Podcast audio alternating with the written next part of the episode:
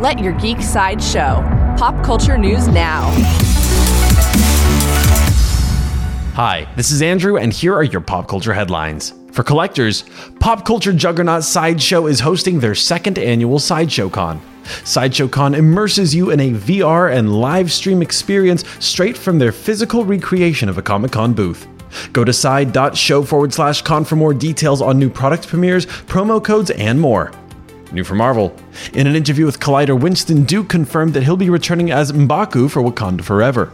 He said, It was very emotional to read the script. It was emotional to pack to go back to set, but we're all a bit of a family now, and we grieve together, and we're making something really special. Black Panther Wakanda Forever will run into theaters on July 8th, 2022. For fans of fantasy, A24 released new posters for their upcoming film The Green Knight. The posters each show Sir Gawain over a plain colored background with the phrase, You can call him Sir. The Green Knight will slice into theaters on July 30th. New from HBO Max.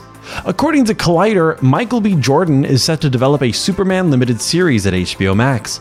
The series is set to follow Val Zod, the Superman of Earth 2. There is no further news about the Superman series at this time.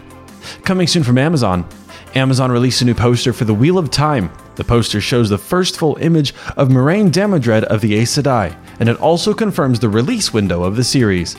The Wheel of Time is set to premiere on Amazon in November of this year. This has been your Pop Culture Headlines presented by Sideshow, where pop culture is our culture. For any more ad free pop culture news and content, go to geek.sideshow.com. Thanks for listening, and don't forget to let your geek side show.